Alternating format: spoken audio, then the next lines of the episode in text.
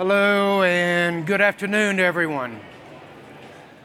How many of you, this is your first VMworld? Yeah, are you enjoying it? Yeah, it's not my first, but I'm still enjoying it. How many in the audience are at your fifth VMworld? Anybody?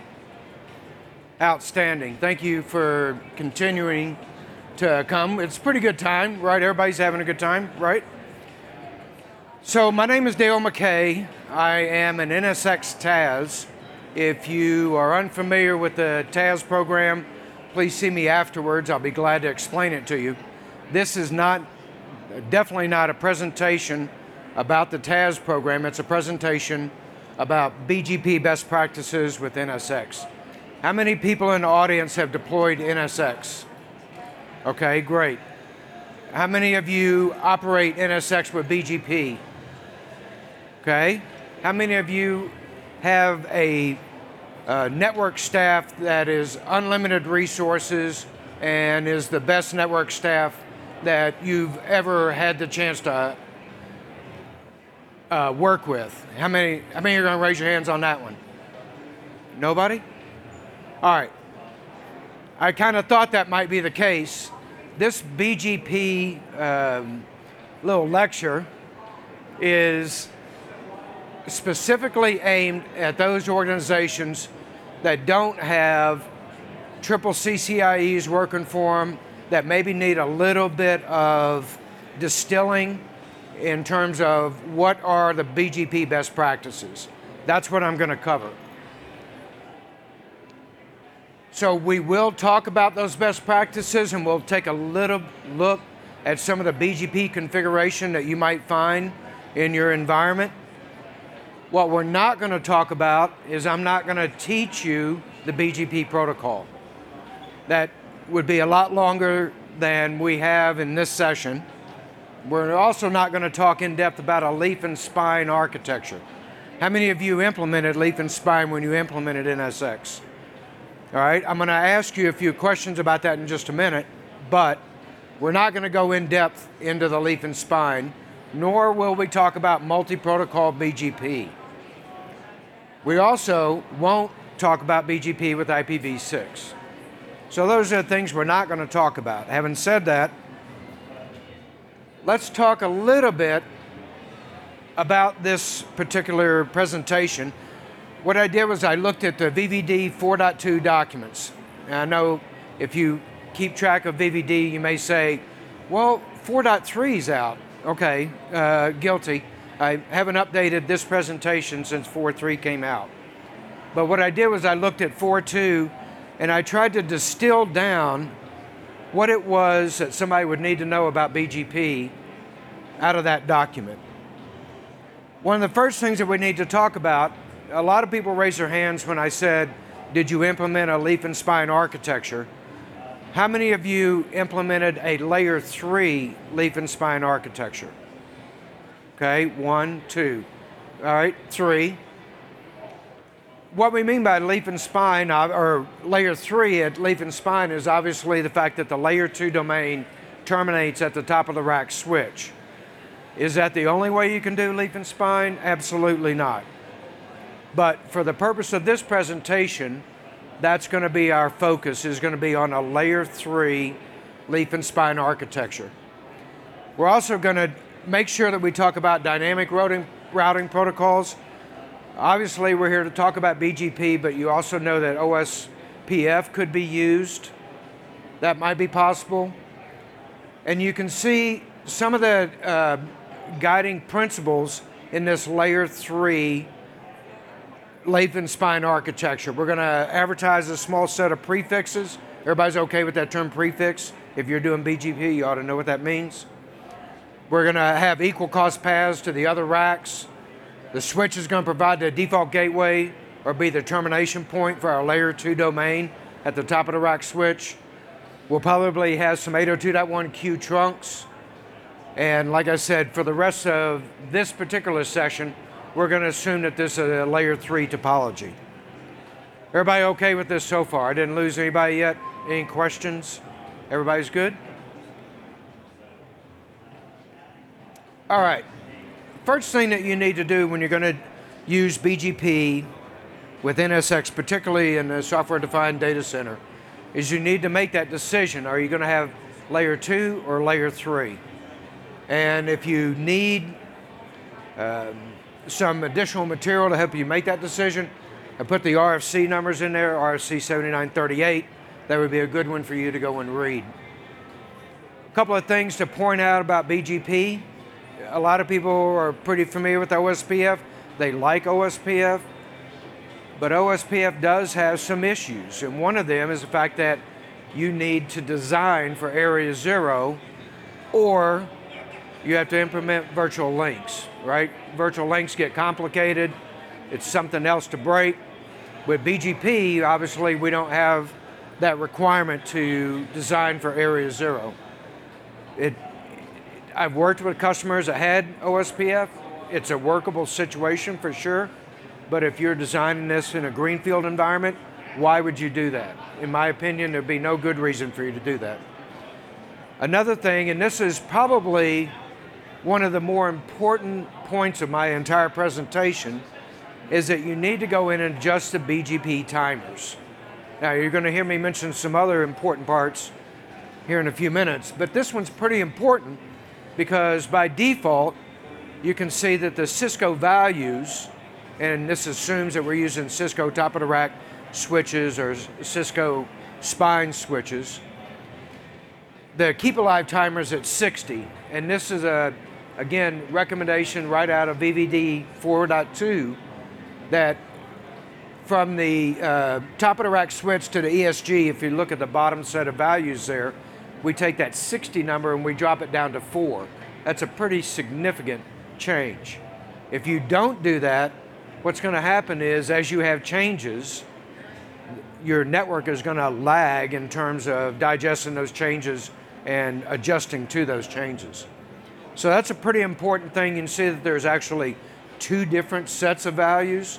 There's a set of values between the top of the rack and the ESGs, and then there's also a different set of values between the UDLR and the ESG. Everybody's okay with those terms, right? Edge Service Gateway, Universal Distributed Logical Router. Everybody knows what those mean, right? All right, good. Next, if you're going to do BGP, it's probably worth you understanding how loop avoidance works in BGP. Is everybody familiar with loop avoidance? Because loops are bad, right? We've always known that, whether it's layer two and we're doing spanning tree, or whether it's layer three and we're trying to prevent routing loops, loops are bad. How, do, how, how does the BGP protocol handle that? Well, that depends on whether we're talking about EBGP or IBGP. Everybody's okay with that term, right? External or internal, right? It's just simply who's my neighbor is what that comes down to. Is my neighbor external to my AS or is it internal to my, to my AS? You can see that in an external BGP environment, I'm looking for my AS path. If I see my AS path, I know there's a problem because I shouldn't be seeing my AS path coming back to me. In IBGP, you can see what BGP, and this is directly out of the RFC. You know, this is not me sitting there typing it, this is directly out of the RFC. In IBGP, we're not going to redistribute routing information contained in that update message to other internal peers.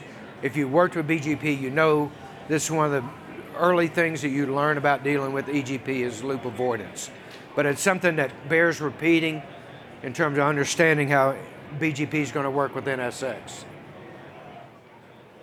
Another thing that we need to talk about is the need to use filters. Notice, uh, and, and this, this slide might be the one slide, I know I sat in a, in a lot of the sessions, man, the cameras come up, everybody takes a picture of the slide. Thank you, Jason. This might be the particular slide that you want to take a picture of. This probably summarizes the whole presentation almost in one slide. First, if you're going to do BGP peering, one of the most important things that you can do is to do those steps that I have listed there. Define what prefixes need to be announced, use good summarization techniques. You know, good summarization techniques. Some of the people in the audience have uh, heard me give a subnet lecture. If you're having a problem with summarization, I'll be glad to give you that subnet lecture on the side, teach you how to subnet visually. You'll never need a subnet calculator again. It's a little math trick. Where does that calculate in? That calculates into being able to summarize. If you can't summarize, you're going to have a problem. So make sure you do good summarization techniques. And lastly, you want to define filters at every e- EBGP peer. That's going to be important. If you don't filter, you can see, I talked about it can have some disastrous consequences. Why? Because you're going to get routes that you don't need into the routing table, and some of the routes are going to probably not direct traffic where you want it to go. Again, this is one of the more important slides of the presentation. Do not distribute BGP prefixes into an IBGP. Don't do it. I mean, think about what we're trying to do here. We're not trying to tell the VMs or uh, the host that are inside of that IBGP, we're not trying to tell them all about the outside. We don't need to announce to them every route that's in BGP. We simply need to tell them where do they need to go to get out of that environment. All right, so if you have that mindset, that'll serve you well. Also, don't distribute IGP routes into BGP. Again, same thing. I don't need to advertise to the world what my internal addresses are. I don't even need to advertise much beyond my next neighbor what those addresses are. And lastly, don't use an IBGP. Everybody's okay with IGP, right? Everybody knows what I'm talking about? Interior Gateway Protocol. Don't use an IGP to carry EBGP pre- prefixes. In other words, don't do route redistribution. It's pretty simple. Let's take a look at some of the filters that you might need to apply. Those of you that did NSX, you raised your hand and said you were doing it, and you said you were doing it BGP. Did you apply route filters? They look like this at the Cisco level. So when you, I'm not going to walk you through every line, but when you look at this filter, we're essentially allowing one single prefix out which is exactly what we want to do. We don't need to uh, allow a bunch of prefixes out, we just need to allow that one. Next, coming in, this is a uh, filter that's going to filter out all the prefixes except those that I want to come into my environment. You can see what those are the 225.50.0.0 and the 16 the 61, 237, 64, 0 and 18, and then the 81, 250, 128, 0 and 17. Everything else gets denied. That's the type of filtering, coherent, understandable filtering that needs to be done to make BGP be efficient in your environment. If you're not doing filters today, when you leave here, go home and put filters in, please. It's going to make things a lot simpler and it's going to work a lot better. How can you verify some of this? Well, in this particular case, I'm logged into ESG. Those of you that work with BGP, whether it's virtual or physical, know what to look for, right? You're going to look for BGP state of established.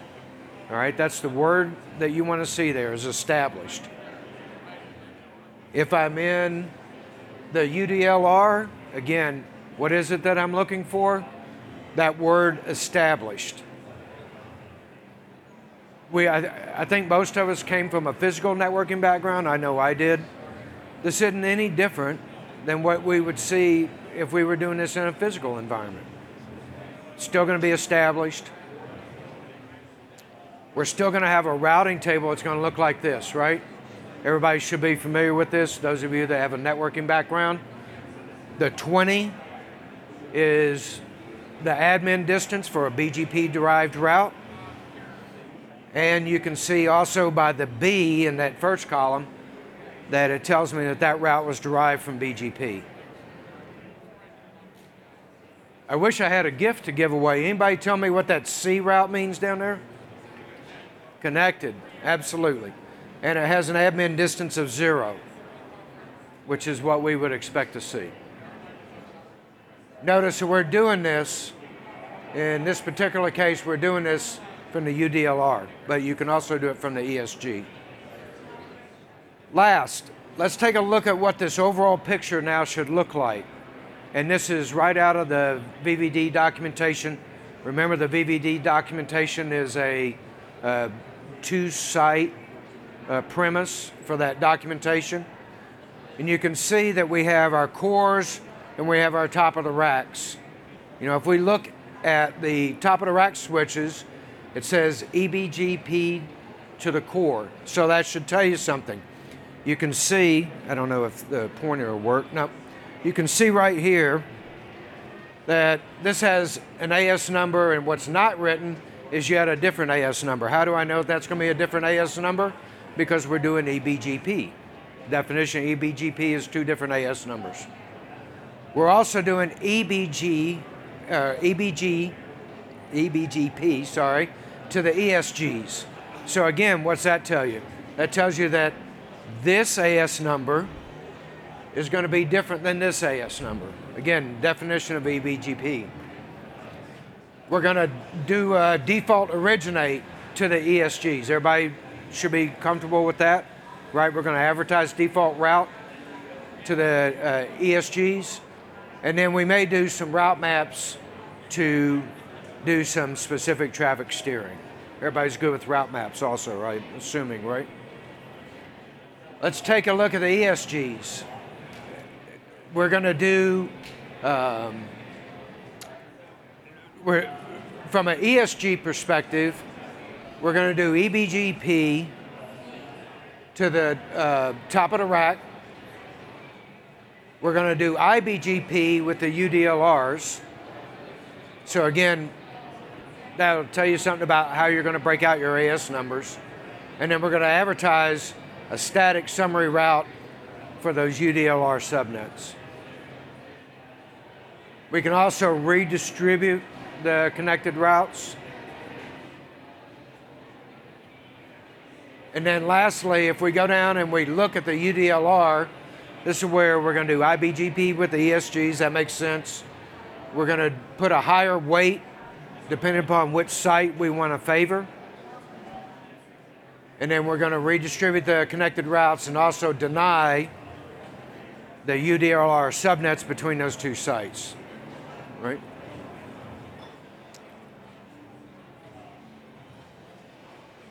All right, any questions from anyone? Yes, Melvin.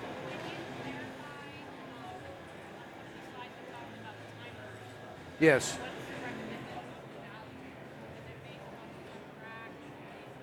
Yeah, here, let me go back. So her question was timers. And here's the value on the timers. All right?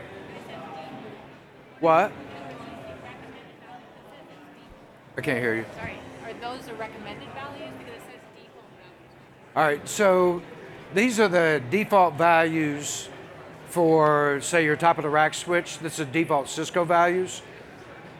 This is between the UDLR and the ESGs.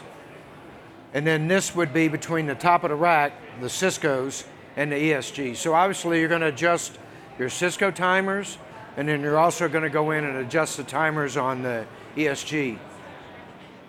Yes, those are recommended right out of the VVD 4.2 documentation. Again, that's what we're doing with BGP is we're because we're decrease the timer value so much, we now make BGP much more of a higher performing uh, protocol than maybe what it was before, where we waited 180 seconds before we declared something down. All right? Any more questions? Great. Thank you very much. Hope you guys enjoy the rest of the show. Thank you.